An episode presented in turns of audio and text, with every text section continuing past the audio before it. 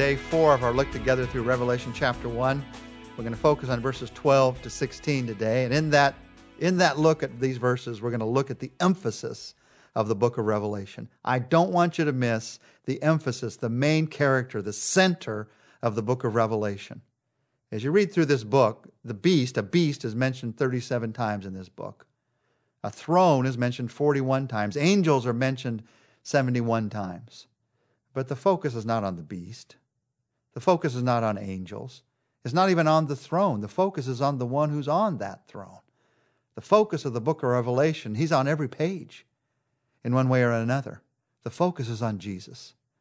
He's called the Son of Man. He's called the Lamb. He's called the Rider on the White Horse as we read through this book. He is the central person in the book of Revelation. If the book of Revelation were a movie, Jesus is the main character. He's so much the main character that every other character, they're, they're not just a minor character in the plot. They're not even noticed after you walk out of the movie theater. The only one you remember is Jesus Christ. Don't miss that. To miss Jesus Christ in the book of Revelation, it's like going to New York Harbor and not seeing the Statue of Liberty. It's like going to Mount Rushmore and only noticing the trees. It's like standing on the edge of the Grand Canyon and only seeing a trail of ants at your feet. Don't miss Jesus Christ. From the very beginning in the book of Revelation, we are focused on the Lord Jesus Christ. Let me read for you verses twelve to sixteen. When I turned to see who was speaking to me, I saw seven gold lampstands, and standing in the middle of the lampstands was the Son of Man. He was wearing a long robe with a gold sash across his chest. His head and his hair were white like wool, as white as snow, and his eyes were bright like flames of fire. His feet were as bright as bronze refined in a furnace, and his voice thundered like mighty ocean waves. He held seven stars in his right hand, and a sharp two-edged sword came from his mouth, and his face was as bright as the sun in all its brilliance. These verses, verses twelve to sixteen, they're a description of Jesus Christ. And what a description. Now, as you study the entire Bible, you see that much of what's said here draws upon the Old Testament in describing Jesus Christ, especially the book of Daniel. I've just read these verses for you. Let me read a couple of passages from Daniel, and I think you'll see what I mean. Daniel seven thirteen says, "In my vision I looked, and there before me was one like a son of man, coming with the clouds of heaven. He approached the Ancient of Days and was led into his presence." And then in Daniel ten, verses five and six, "I looked up, I saw a man dressed in linen clothing, with a belt of pure gold around his waist. His body looked like a dazzling gem. From his face came flashes like lightning, and his eyes were like flaming torches.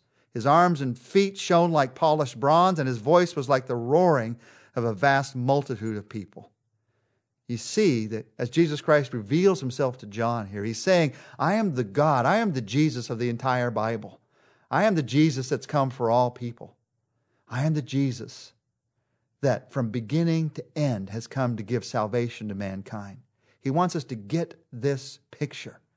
Now, let's just walk through it together. This picture of who Jesus Christ is. And as we walk through it, don't just think about, oh, that's interesting. I want to think about it, and I encourage you to think with me. How can this be made real in my life today? These characteristics of Jesus Christ. He is the Son of Man, one like the Son of Man. What does that mean? It means that Jesus Christ became human. He is God, and he is also man. He came and was born at Bethlehem. He lived his life for us. He came to let you know, to help you to see that he can understand everything that you're facing. And maybe you need to know that today. That's who Jesus is.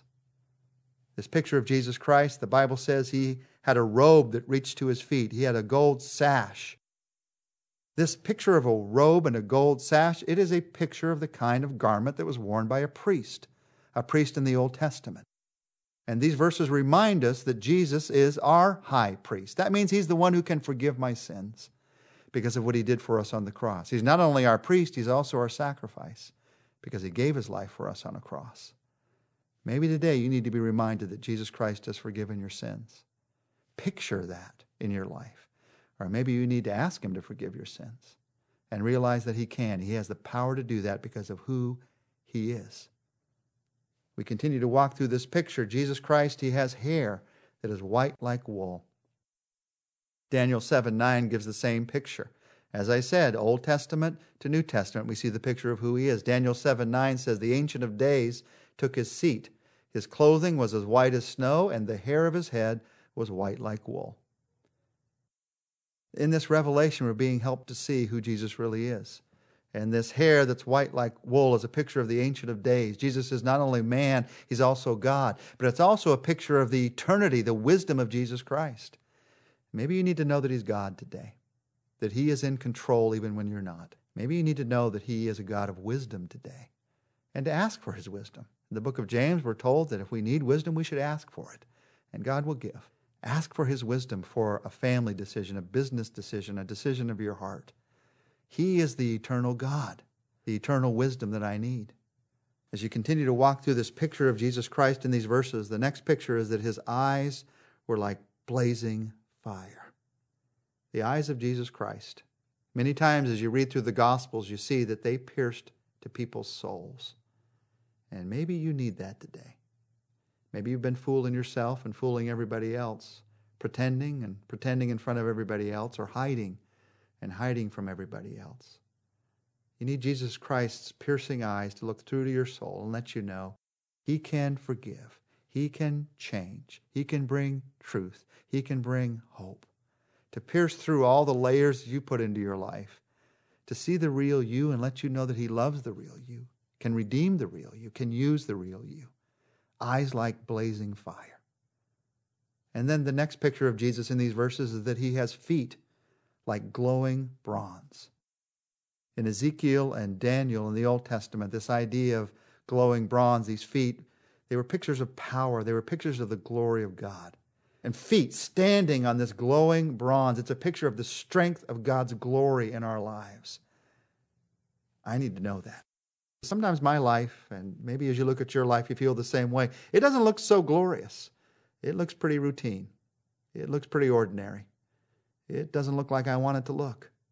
That does not change the truth, the fact that God is a God of glory, and that the strength of his glory can be revealed in my life on a day-to-day basis. I may not see it in the details of my life, but I can see it in the depth of my soul.